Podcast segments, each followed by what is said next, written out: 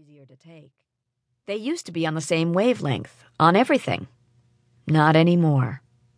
Grunting again as he dug deeper, he remembered the tiff they'd had the week before when he had tossed out the idea that she might be more relaxed and therefore more apt to conceive if she cut back on the hours she spent at school. She didn't have to be the head of a dozen different programs, he had said, in what he thought was a gentle tone. Others could do their part.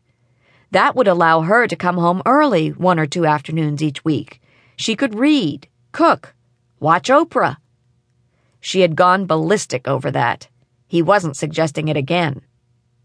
Gray!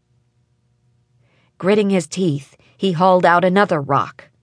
Okay, so he was working longer hours too, but he wasn't the one whose body had to provide a hospitable environment for a child to take root. Not that he would even breathe that thought. She would take it as criticism. Lately, she misinterpreted lots of what he said. Hey, you!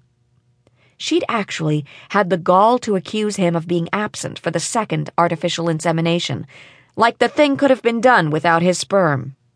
Okay, so he'd gone back to work after producing it. Hell, she had told him to leave. Of course, now she was claiming that what she'd said was that he didn't have to stay if he was uncomfortable. Graham! His head flew up. His brother Will was squatting at the edge of the hole. Hey, I thought you left.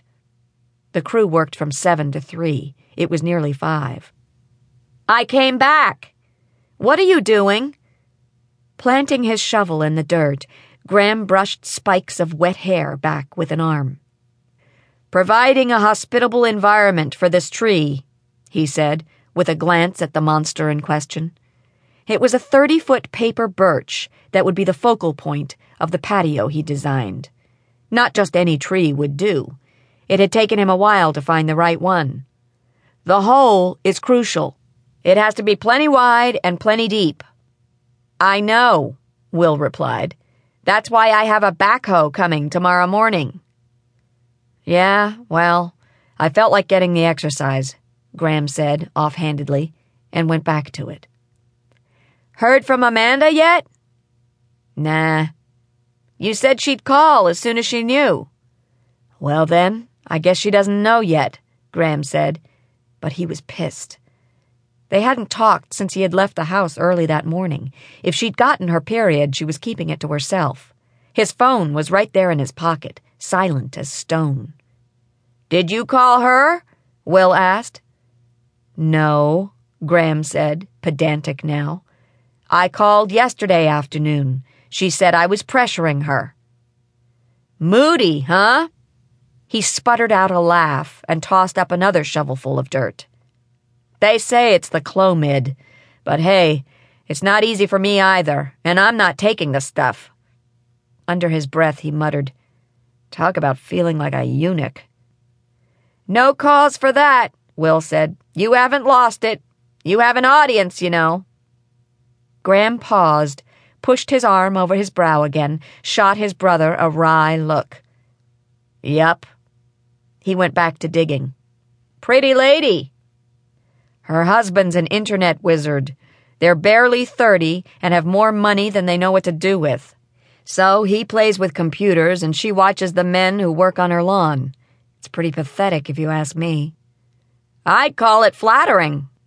Graham shot him another look. You talk with her then. Can't do. I gotta get home. Mikey and Jake have Little League. I'm coach for the day. He pushed himself up. Don't stay much longer, okay? Leave something for the machine. Still, Graham dug for a while more, if only to bury the idea of Little League under another big mound of dirt. By then, his muscles were shot.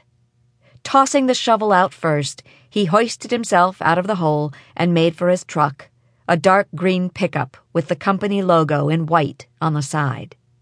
He took a long drink of water from a jug in back doused the end of a towel, and did what he could to mop sweat and clean up.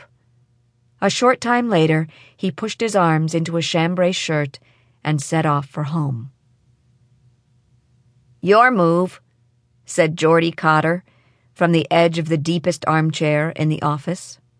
He was 15 and as sandy haired as his three younger siblings, which Amanda knew not because she kept detailed files on every student, but because the Cotters lived two doors away from Graham and her. In fact, she had no file on Geordie at all. He wouldn't be in her office playing checkers with her if he thought he was being counseled. For the record, he was here to discuss his community service requirement, since she'd headed the program. This was the third time he'd come, though. There was a message in that. Grateful to be distracted from thinking about the baby that was or wasn't, Amanda studied the checkerboard. There were five black pieces, four of them kinged, and three reds, all single. The reds were hers.